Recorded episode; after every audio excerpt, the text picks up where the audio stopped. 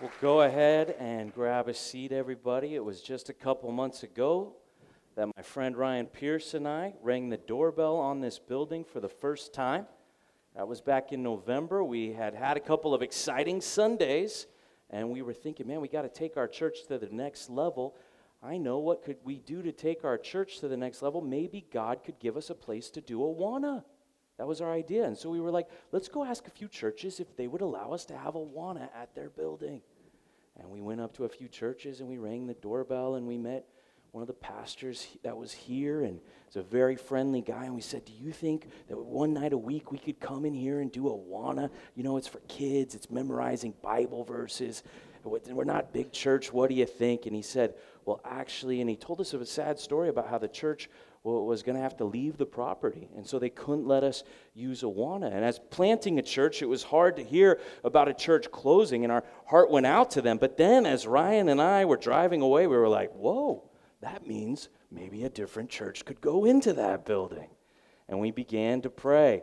And God opened a door for us to make an offer on the building. And God opened a door for the landlord to accept that offer. And God opened the door on January 1st for us to move into this building. And today, God has opened a door for us to have our first service here in this place. You think, you think we can do a Awana in here? You think this place will be all right for a Awana? You see how much greater God was thinking than what we were thinking?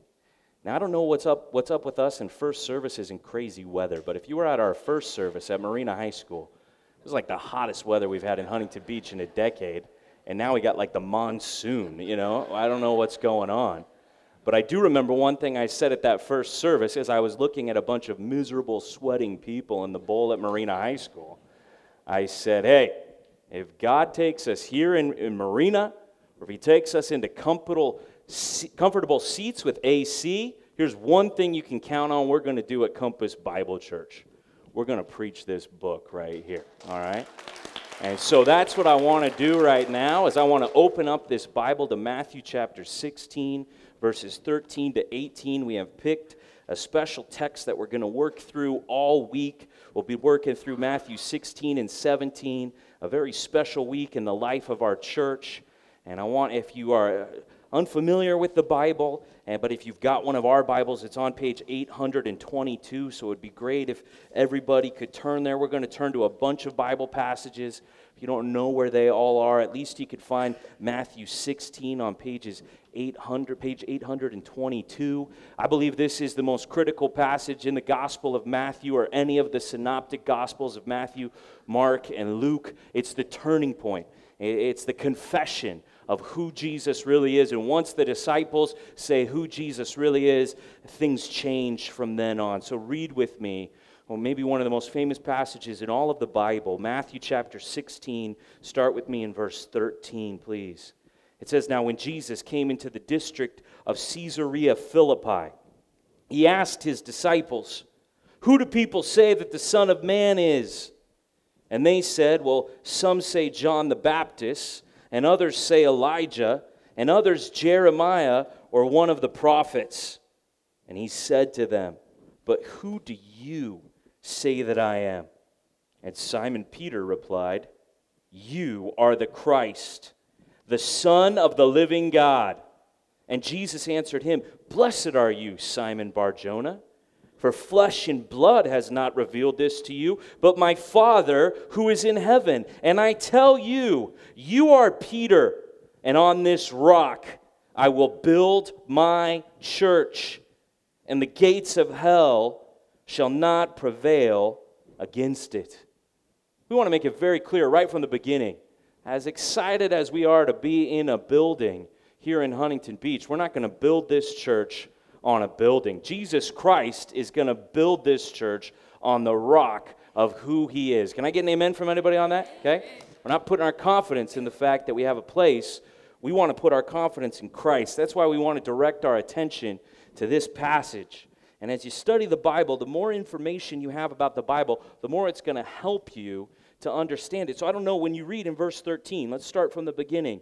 When it says Jesus came into the district of Caesarea Philippi, I don't know if that's just one of those Bible names of cities that you've never been to or never planned to be at, so you don't really know what Caesarea Philippi is, but it helps if you do know. It tells you something. That's an important detail. And so let me just put a map of Israel up here on the screen. Wait a minute, we've got screens, everybody. Huh? Now, I know some of you guys who have been to normal churches, you're like, what are these people so excited about? I could point to a picture. This is amazing. So there's Israel right there, okay? Now let's talk about some places in Israel that you're familiar with, okay? Who's heard of Jerusalem? Anybody ever heard of Jerusalem? Okay.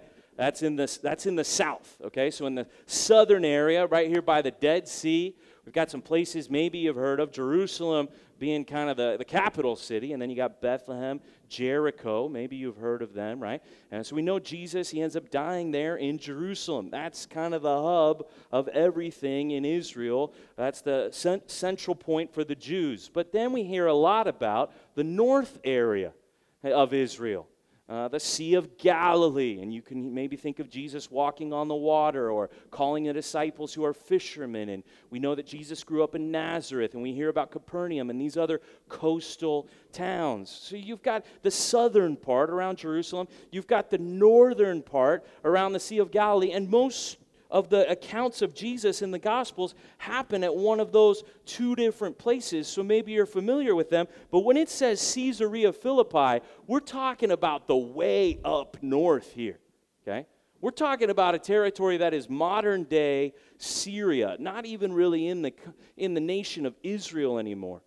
So when it says we went up to the region of the, the district of Caesarea Philippi, what it's saying there is we left it all behind for a minute. We got out of the, the hubbub of Jerusalem where the religious leaders were really starting to hate on Jesus and come against him. And we even moved away from Galilee where these massive crowds were starting to follow Jesus around because of his teaching and his miracles. No, we've kind of gone on a little retreat. This is like a getaway, like we're trying to hide.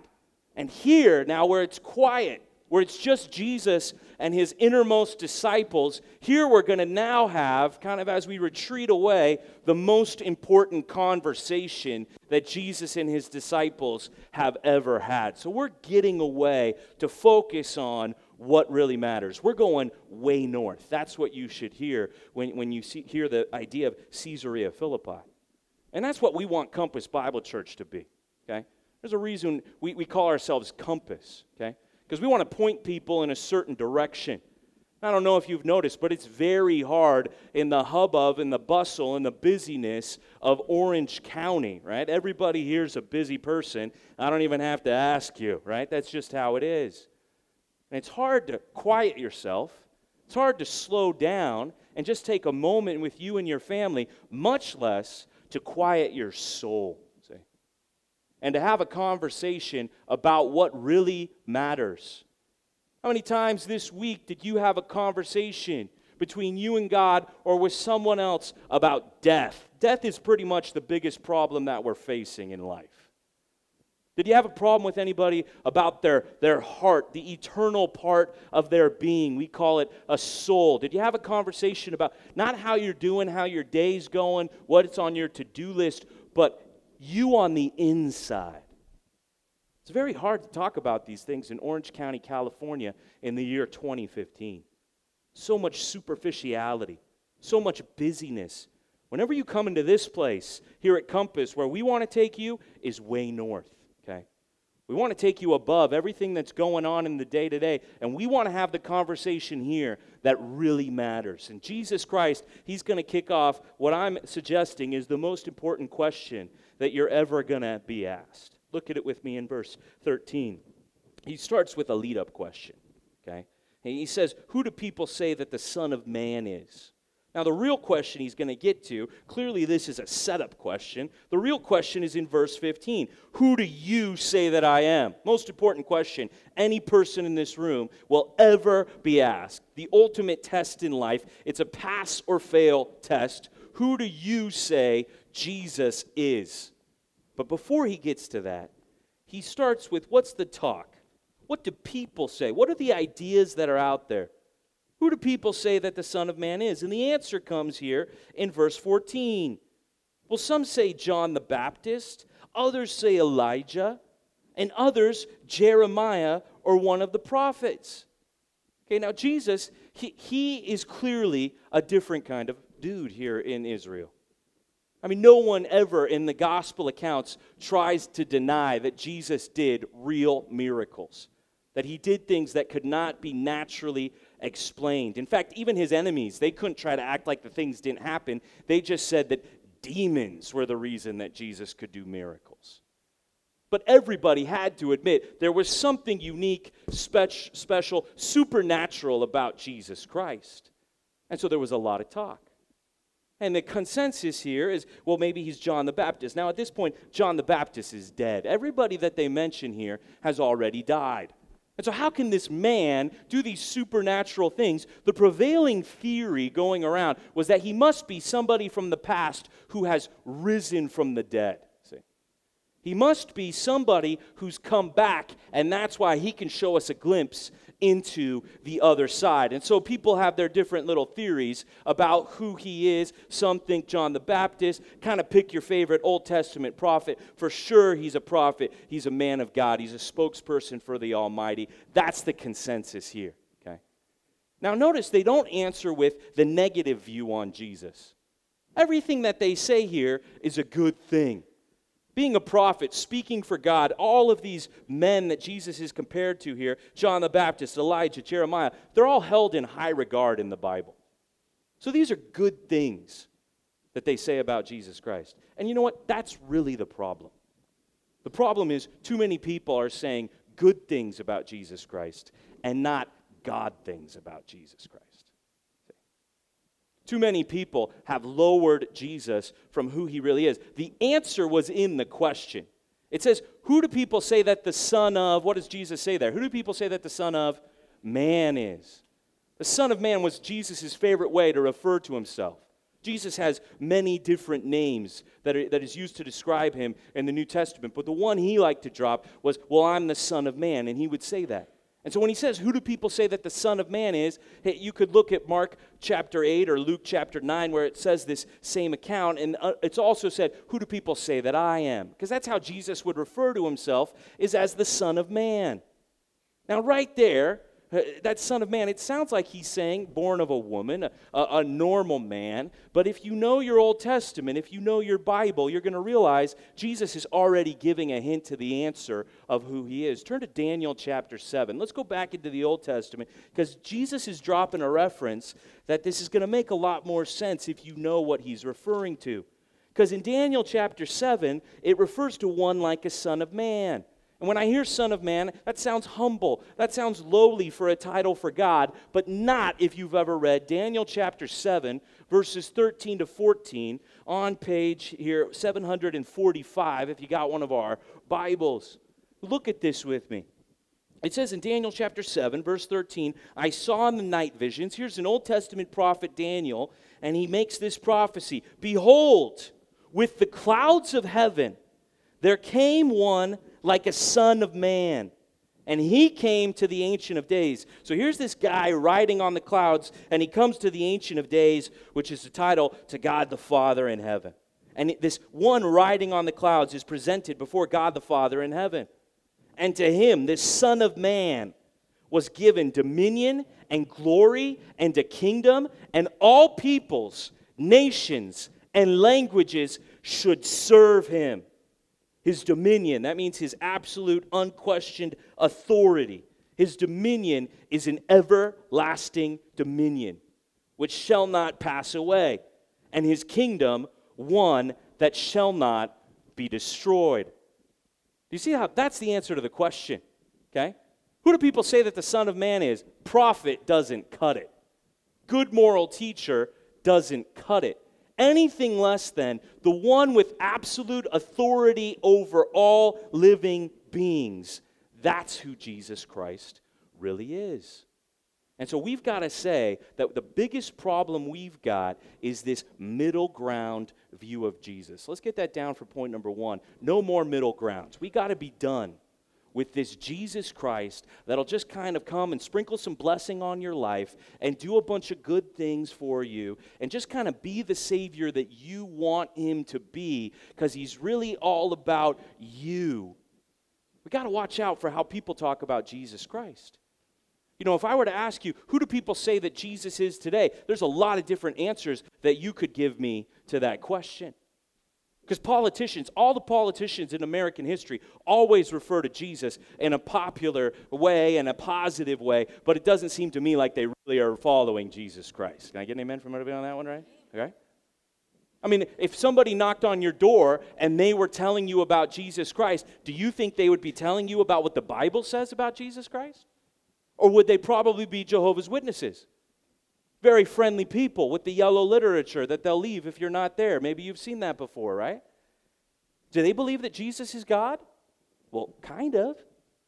They believe that Jesus is a God, that Jesus was created by God, and then Jesus created everything else. He's kind of a middleman, which is impossible because the Creator cannot be created. But that's what the Jehovah's Witnesses would tell you about Jesus Christ. How about what the Mormons would say about Jesus Christ? Would the Mormons tell you that Jesus Christ is God? Yes, they would. And they'd be happy to. And they're probably the friendliest people that you're going to meet on the street, right? But then, if you dig a little deeper and you find out what the Church of Jesus Christ of Latter day Saints really teaches, what they teach is that Jesus was born the brother of Satan and that he went the right way and Satan went the wrong way and he became a God. That's not what Daniel 7 13 to 14 is saying. There's a lot of bad information about Jesus. In fact, I would go so far as to say more people in Huntington Beach have heard the wrong view of Jesus than the right view of Jesus Christ. And the truth is, the biggest problem is churches like ours who are giving you this idea that Jesus will love you if you don't do what he says. Like you can have all the salvation of Jesus, but none of the lordship of Jesus Christ in your life. Like you can somehow experience his blessings without being under his dominion. That's the biggest problem. Is this halfway view on Jesus, where he's done everything for you and requires you to do nothing for him. You're not going to meet that Jesus Christ in the Bible. No, there's one who's coming on the clouds, and every eye will see him, and everyone will mourn because he has absolute authority, and you have to do what Jesus Christ says. That's the implication of the scriptures. And so we've got people here today, in this room right now, who would say after this service positive things about Jesus Christ, but unless He calls the shots in your life, unless He is the one that is above all things and He gets to tell you whatever He wants you to do and you're ready to do it, then you don't have the right view of Jesus Christ. You have a weak sauce, middle view of Jesus that is so common right now. So many people think they know him. And what does he say, my friends? On that day, many will say to me, Lord, Lord. And what will he say to many people who think they know who he is? Depart from me. I never knew you. There's a lot of people who have the wrong view of Jesus that are sitting in churches exactly like this one, and they don't see who he really is. Do you see that Jesus Christ is someday going to come on the clouds? This is the problem that they had in the time of the New Testament. They wanted a Messiah. They were like, okay, let's do this right here. We like this. See verse 14, Daniel 7 14. Dominion, glory, kingdom. That, that yeah, we'll have that right now. Let's make Israel the biggest, baddest, best nation on the planet, and all the other nations, they can bow down to our Messiah who will reign over them. That sounds good. Every Jew was longing for that Messiah to come and reign and judge. And then came Jesus Christ. And he didn't assert himself to that authority. In fact, he humbled himself and he died on a cross. No Jew wanted their Messiah on a cross, see. And they totally misinterpreted who he was.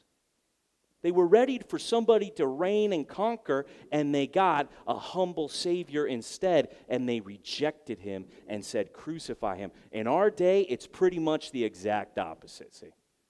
Oh, we want the humble Savior. Oh, come and make me stop feeling guilty about my sin. Oh, come and take away the burden of all the bad things that I've done. But then to be the boss, then to be the ruler, then to get to reign over me and tell me what to do. See, that's the part we're tripping out about, isn't it?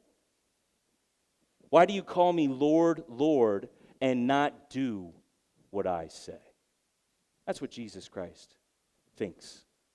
If you're going to call him Lord, if that's your answer to who is Jesus, he's the Christ then you got to be ready to do what he says. We've lost the meaning of Messiah. When it says that he's the Christ, let's make sure everybody gets this note. If you're taking notes, write this down. Christ equals Messiah. Christ is the New Testament way to say an Old Testament idea of Messiah. And Messiah, if we were to translate it, it means anointed one. Hopefully, if you've been coming to Compass, you've heard this before. You can nod your head at me right now and let me know you're tracking, right? But if you're just joining us, Jesus is the anointed one. And everyone who got anointed in the nation of Israel had a position of authority. Kings got anointed because they ruled over the people, prophets got anointed because they spoke with the authority of God Himself, priests got anointed because they could bring people straight into the presence of God. Everybody who got anointed was an authoritative representative of God Himself. And so when the Messiah comes, He's going to have an authority that people have forgotten about Jesus Christ. I mean, the truth is, we should be longing for the Messiah just like the Jewish people were. Do we not need somebody to come and make things right in this messed up world? Do we not need somebody to ride in on the clouds and save the day right now? Oh, I'm sorry, I'm talking to Americans, my bad. Because we are the biggest, baddest, best nation on, on, on the planet, right? And we kind of like that. Because we've got a government that's of the people, and it's for the people, and it's by the people. So who's the Lord? Who's the king? Who's the prophet? Who's the priest in America? See? I don't, I, I don't know why Burger King's still in business. If you go to Burger King, you should come talk to me after the service because I don't go there. And I ask people, do you go there? I can't find anybody who goes there. But I still see it all over the place. And I, whenever I drive by Burger King, they got such a catchy slogan that's so unbiblical, I can't get it out of my mind, right? What is it? Your way, right away. Anybody ever heard that before? At Burger King now, right? I, it's, it's in there, right? And there you are, king of your domain, kicking back a big, beefy patty. That's America right there. See? We think that we are in charge. You think you capitalist, you person who believes in this recent experiment called democracy, you think that you're in control of your own life. That's wrong. Jesus Christ is in control of your life. Jesus Christ is the Lord of heaven and earth. And someday he's going to come on the clouds. We're not making this up. This is, this is the future. Look at Philippians chapter 2 with me. What they were longing for in the Old Testament, we should be longing for in the New Testament because it's still yet to happen. Oh, Jesus came and Jesus died and Jesus rose. But let me ask you, where is Jesus Christ right now? And what does he look like? Because right now, he's at the right hand of the Father. Right now, the Son of Man is standing before the Ancient of Days, and he's getting ready to get back on his clouds and ride back in and rule and reign and exercise authority and judgment. That's where Jesus is.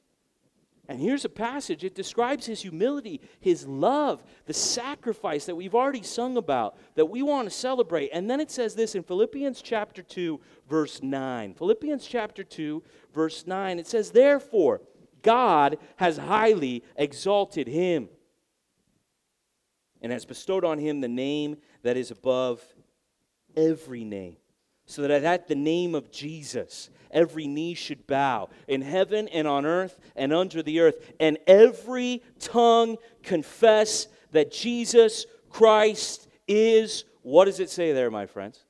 Oh man, the boss, the one who is in charge. And when everybody gets down on their knees and confesses that Jesus is the Christ, the Son of the living God, the Lord, whatever title you want to use for his deity, God is going to be pleased. It gives great glory to God the Father when his Son is exalted to his rightful place. Do you believe this? Can you see this? We can't see it by sight, so I'm asking if you have the eyes of faith this morning, can you see a day that is yet in the future when Jesus Christ will come on the clouds and every single person, whether they believed in him or not, will bow because it's a fact that he is Lord. And your tongue will confess, you will say it, you will hear it come out of your mouth.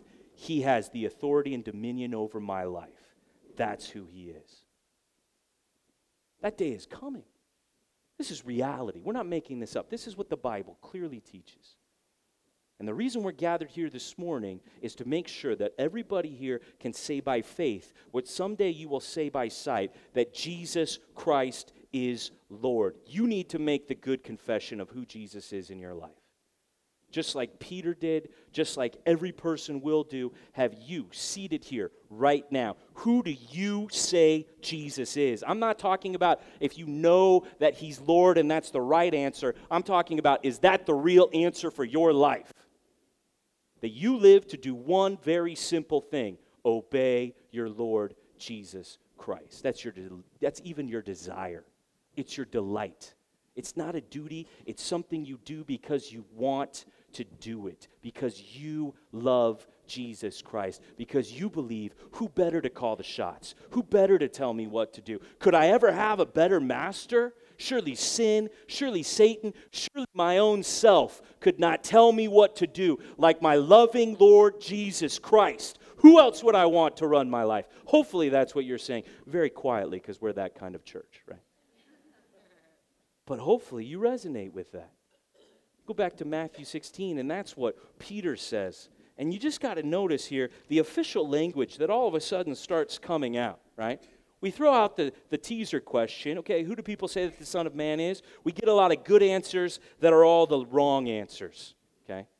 And then we ask the question, but who do you say that I am? Pop quiz, pass or fail, eternity hangs in the balance. And notice how all of a sudden here in verse 16, Simon Peter replied right? Like, how does it get so official all of a sudden? You notice that? Like, I, I just call him Peter. Do you just call him Peter, right? But now all of a sudden he steps forward, right? And he's Simon Peter. Like, notice this is a very important thing that he's about to say. You are the Christ, the Messiah, the anointed one, the Son of the living God, which is to say that he is one in essence with the Father. That is a statement of deity. I'm not calling you a prophet, I'm calling you God. That's what he says right there. I see you for who you really are. And Jesus answered him. Notice the official, the officialness of this. Blessed are you, Simon Barjona. I mean, now all of a sudden this guy's got all these different names, right? It's like, well, Simon Peter came forward and answered, and then he says, Right you are. And that's like Simon, son of Jonah. That's what bar means there. Son of Jonah. Do you see what just happened? Who am I? You're the Christ, son of the living God. You're right, Simon, son of Jonah. We're like exchanging official names here right?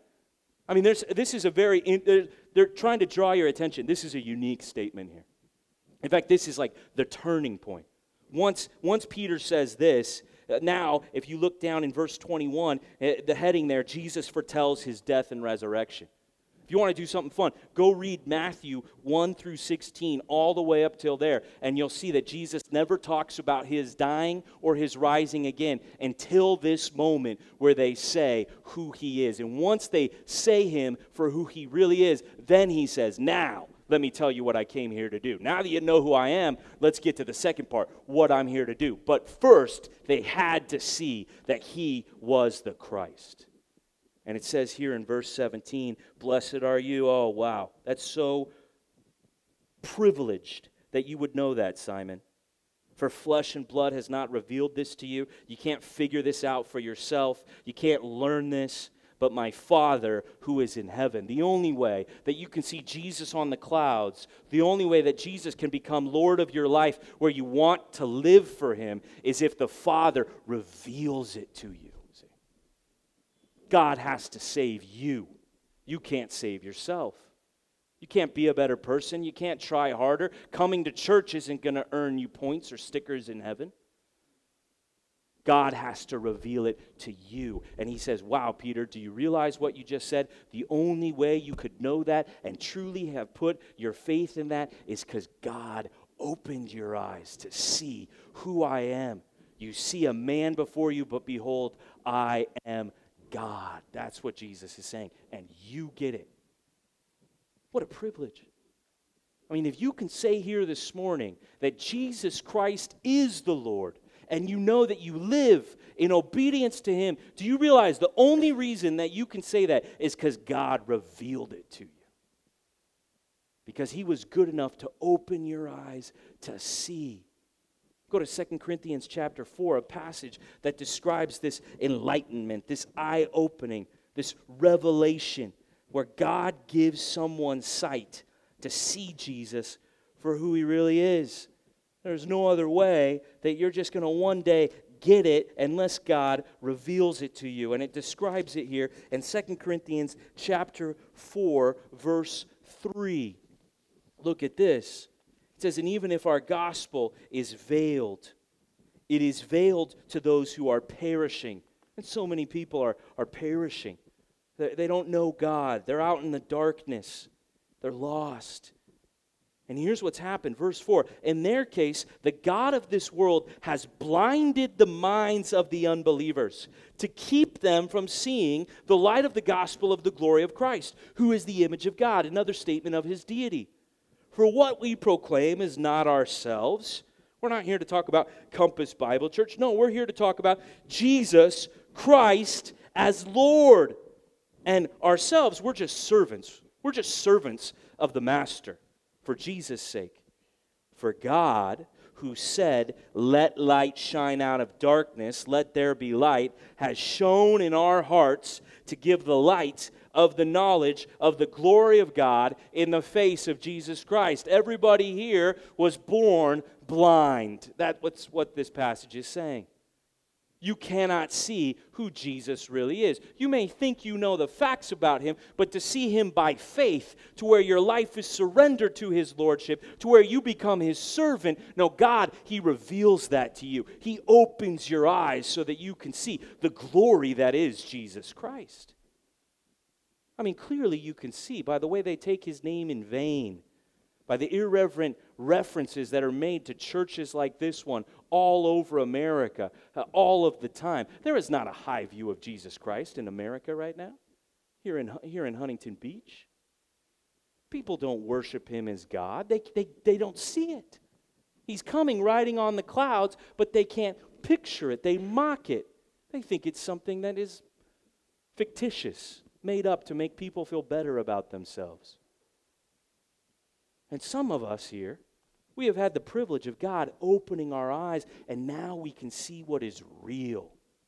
Now we can see that Jesus Christ, in his coming, both in how he came before to pay for our sin and how he will come again to reign over us, that is the glory of God. And our eyes see it, and we worship it, and we love it, and it reorients our entire lives to where now my passion is Jesus Christ. Have your eyes been opened, my friends, to see the glory of Jesus Christ? Can you see it here this morning? Can you worship it from your heart? Can you live for it? Do you have a desire for Jesus that never goes away, that you can always see revived and brought back in your heart?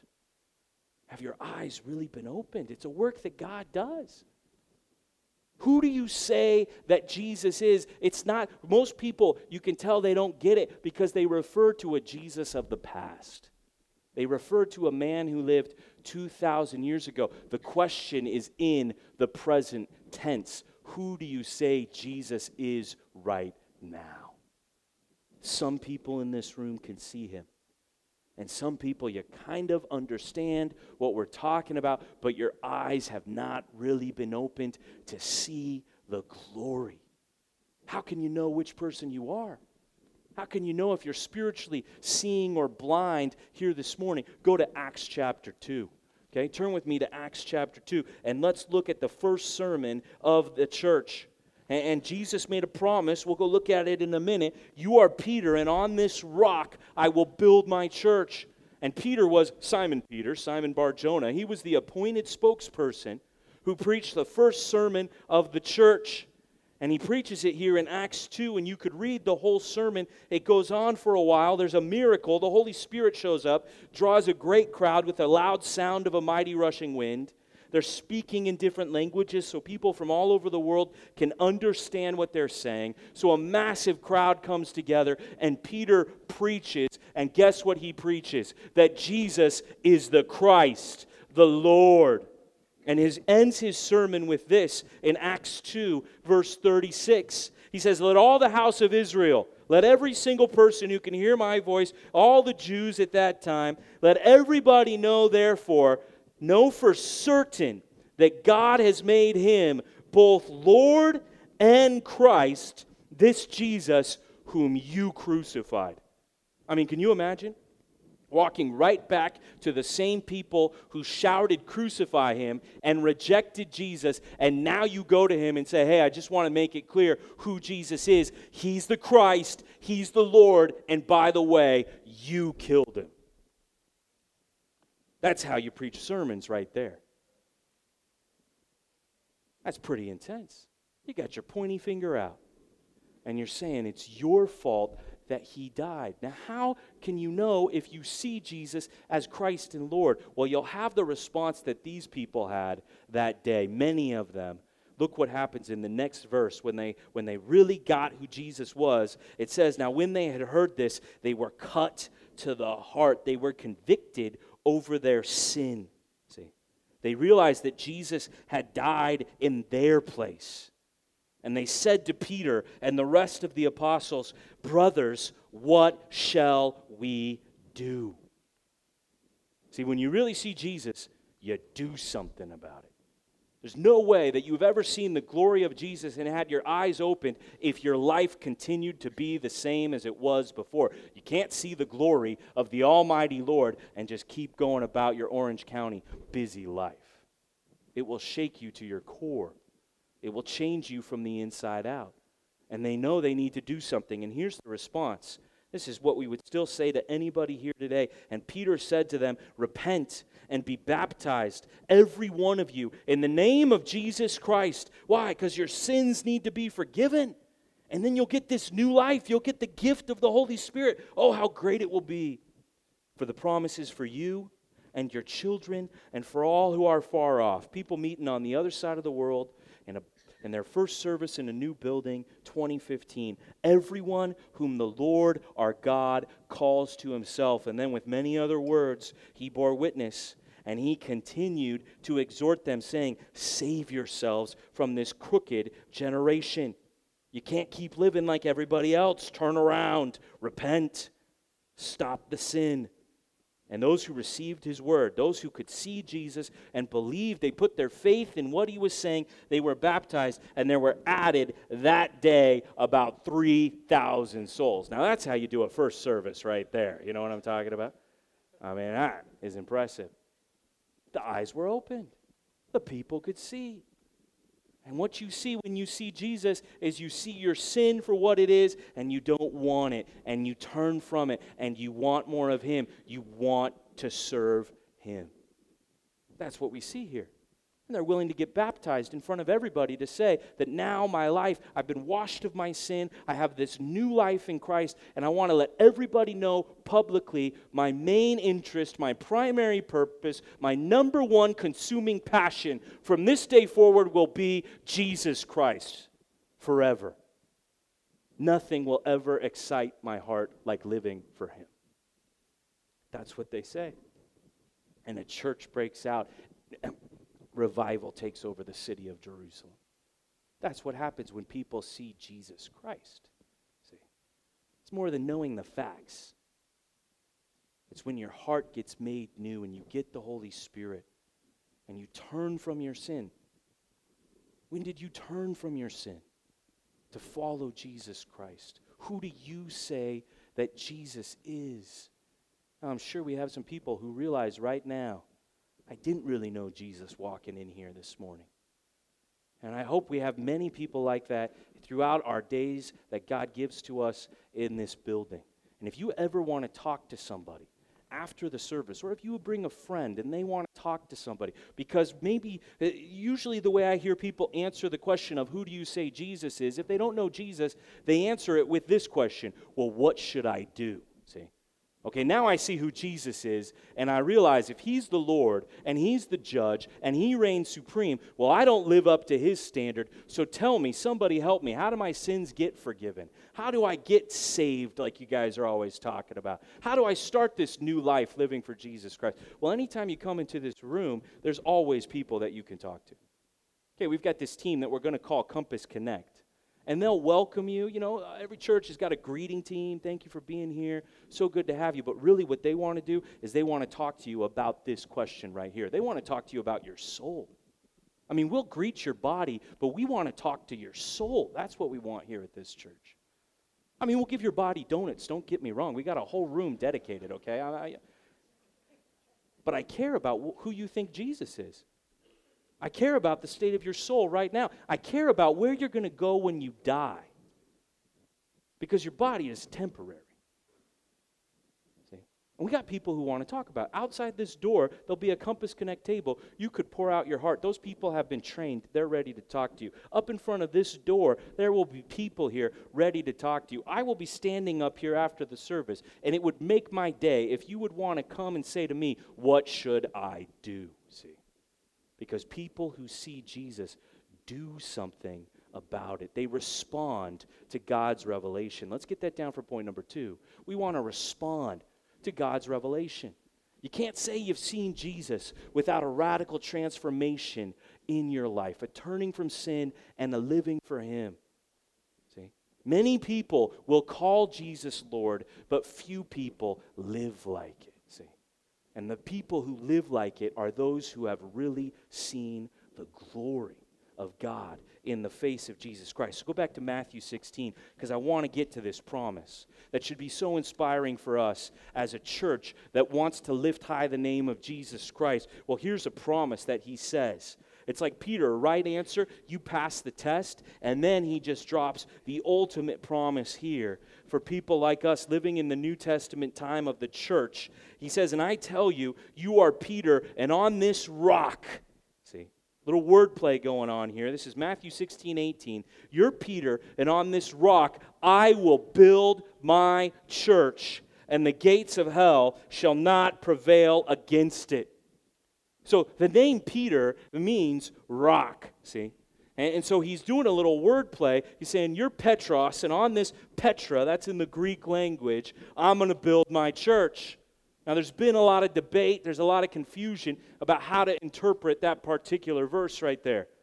Because we have some, some people that we know, a certain church who has kind of said that, that what Jesus has done here is he has made Peter the first pope, and he has given now Peter the authority to lead the church how Peter thinks, and that kind of has led to the papacy, which has led to what we know today as Roman Catholicism. And so that's one interpretation that people have where it kind of puts a man as a guy who's the head of the church. Now, personally, I don't believe any man should ever be running the church of Jesus Christ. I think he can do a fine job of that on his own.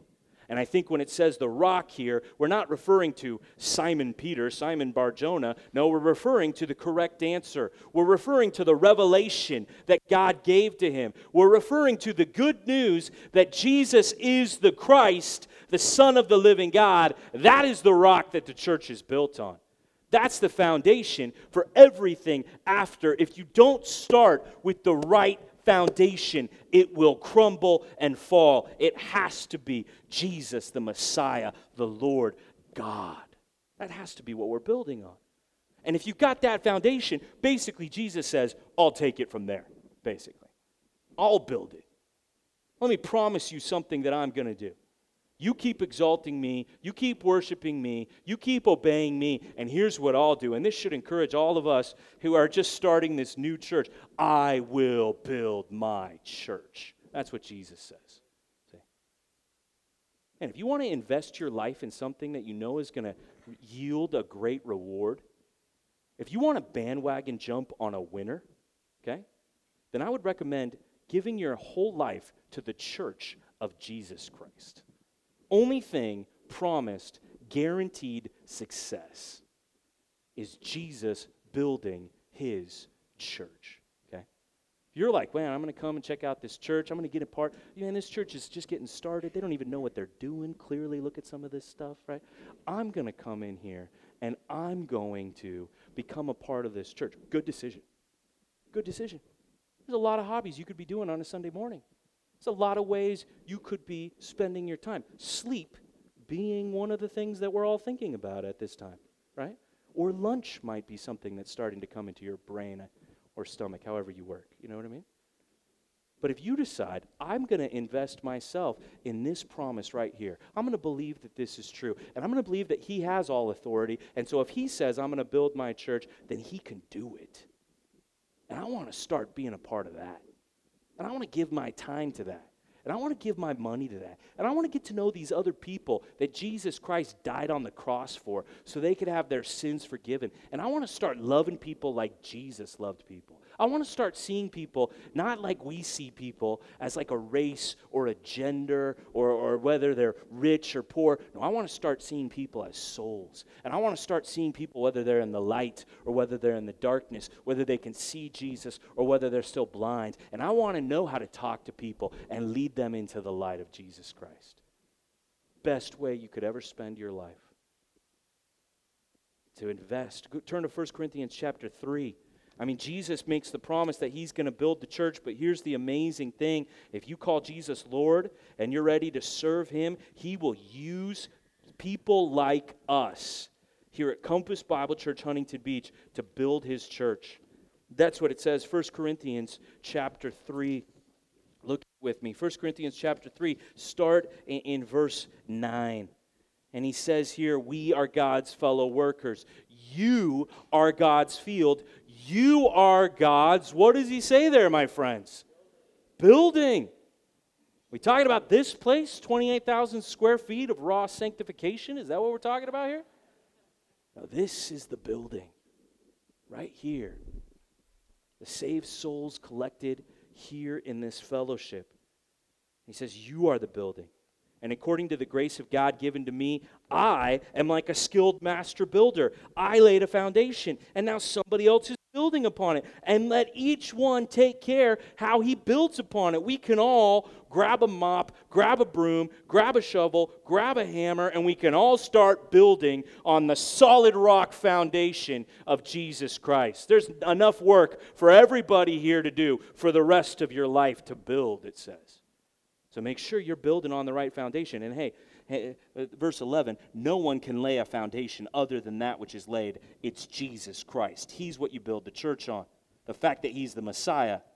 Now, if anyone builds on the foundation, there's two types of ways you can invest into the church of Jesus. You can build on the foundation with gold, silver, precious stones, giving your best, serving the Lord with all your heart. Or you can build on it, it says here, with wood, hay, straw, leftovers what time you got, little bit of cash in your pocket, maybe no serious investment.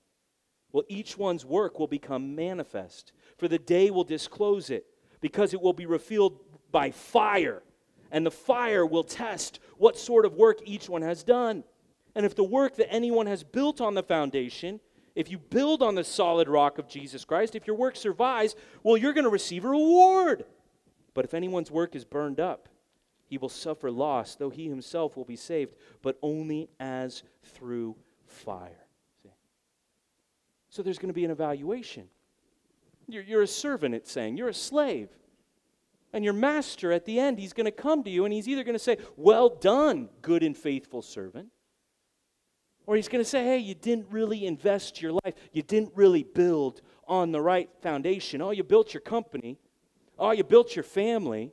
Oh, you built your portfolio, you built up a great network of people, but you didn't build on the rock of Jesus Christ, the one thing that promises to last. What are you investing your life in? And so many people, they're living, they're giving everything they've got, and it's all going to crumble. Point number three please build your life on the rock. Make sure you've got the solid foundation. I'm saying this to you because I care about you. I don't preach these things because people like them. A lot of people don't like them. I preach these things because I want you to see that if Jesus isn't the foundation, then what is your life going to amount you?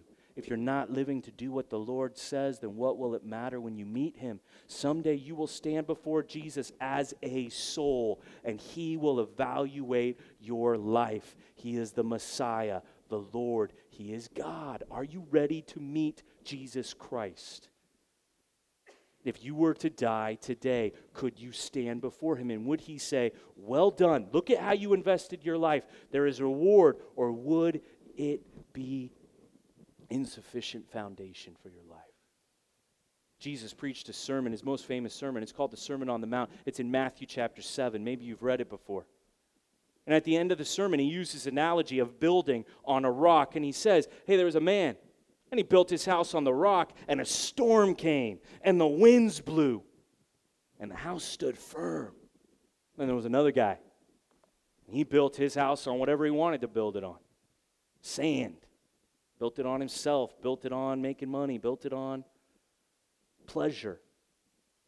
And the storm came, and the wind blew, and the house fell down. And here's the last line of Jesus' sermon and great was the fall of that house. He walks away. End of sermon. And I don't want your house to fall down. I don't want this house to fall down. I want you to be able to stand in front of your Lord, and the only way to do that is to make sure that you have put your faith in Jesus Christ for your salvation. And today is the day we didn't come here because this is the first service in the new building. We came here because this is the first service for some people to see Jesus Christ. And today is your day of salvation. If you know you don't know him, you can know him right now. Don't put it off. See, I'm a rookie pastor, okay? It's the first time I've ever had a building. I guarantee you some things aren't going to work out. And I just want to apologize right now, okay? Okay? If you didn't get a good parking spot, I'm sorry. We're going to work on it, all right? I, am just learning how to, how to pastor a church. But I've been doing this for a while. As far as addressing souls with Jesus Christ, I've had the privilege of working with people of all different ages. I kind of specialized with young people, though. For over a decade, I, I preached the gospel of Jesus to young people.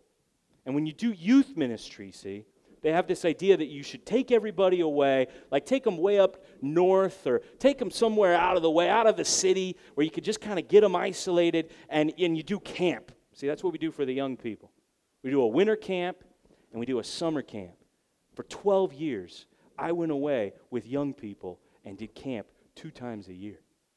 And I was like, eventually, if I'm going to keep doing this, I got to learn how to do it, right? And I tried to do it to the best of my ability. And eventually we got to start our own camp and we called it Revival. And the whole point of the camp, yeah, we had fun. We played crazy games. And yeah, we tried to get everybody hanging out because we want the young people to be welcomed and included. But the main thing we wanted to do was help eyes be open to see Jesus Christ. And we called it Revival. And we started, we started doing it for years. And you know what we saw? We saw young people become completely new right in front of us and we saw them start getting saved. And I started to think to myself, you know, why don't churches, why, does, why doesn't like the whole church go way up north sometimes? Like, why doesn't the whole church do camp? I started thinking about, we need church camp. Why is it just the young people that get to go away and worship Jesus all week long and they're all getting saved and great things are happening, right? And then, no, you're an adult, you don't get Jesus like that anymore. I mean, what's up with that? And so I started pitching this idea to everybody. We're going to do camp for the entire church. And people looked at me like, yeah, yeah, yeah, youth pastor. You know what I mean? Like, you don't understand how the real world works where people got jobs and mortgages. And you can't get all the dads and the moms and the little kids all over there playing crazy games at camps. Ha, ha, ha. Hey, I've got an idea. What if we do camp right here? See? What if this is like we set up for revival? See? What if we bring people back Tuesday night, Wednesday night, Thursday night, Sunday after Sunday for year after year? What if we just see people get saved right here? See? What if we started thinking like we need to have a revival, not like we set up the tent for a week, but like we're in a building for as long as God will let us be here? See? Why do the young people get all the excitement? Why can't the church have it? You think this is anything different than a tent that we're sitting in right now? You think this is going to last forever? The only building that will last forever is the one Jesus Christ is building in his people that he saves. And people tell me, your days of revival are over. You're not, you're not seeing that kind of stuff anymore. People have said that to me. And let me tell you something about revival. Let me tell you something about when Jesus saves people. It never stops. You dropped your baby off in the infant room here at our new building. You handed your baby to this young woman who got saved at revival, who moved up here to plant this church because she loves Jesus Christ. If you worshiped today and you heard that keyboard being played, you heard somebody who got saved by Jesus Christ at one of these revivals. Young, unsuspecting people wanting to get away for a weekend and have fun with their friends, and then all of a sudden they saw Jesus Christ and their life changed forever. See, that's what needs to happen to you. That's what needs to happen to everybody in Huntington Beach. That is what we are here to do is see a revival that is going to begin and not end until Jesus Christ comes riding on the clouds and everyone gets on their knee and says with their tongue, He is Lord. Will you say that today? Who do you say Jesus is? God, I pray for these people. I pray for myself. I pray that you will give us the view of Jesus Christ in all of his glory and that we would worship him with all of our hearts. And God, my heart breaks for those who are here today, having a great time, hopefully, in our new building, but God may be missing the point of seeing who Jesus is. God, please open eyes right now. Bring people out of the darkness and into the light. Let them see Jesus in his glory. Let, let us see our sin for what it is. Cut people to the heart so that they would come up to me or one of our people here at the doors and say, What shall I do? And God, let us see you save people not only here this morning, but Tuesday night, Wednesday night, Thursday night, next Sunday when we have baptism service, as we have hear the testimonies of people that you have already saved. God, work a great revival in the city of Huntington Beach.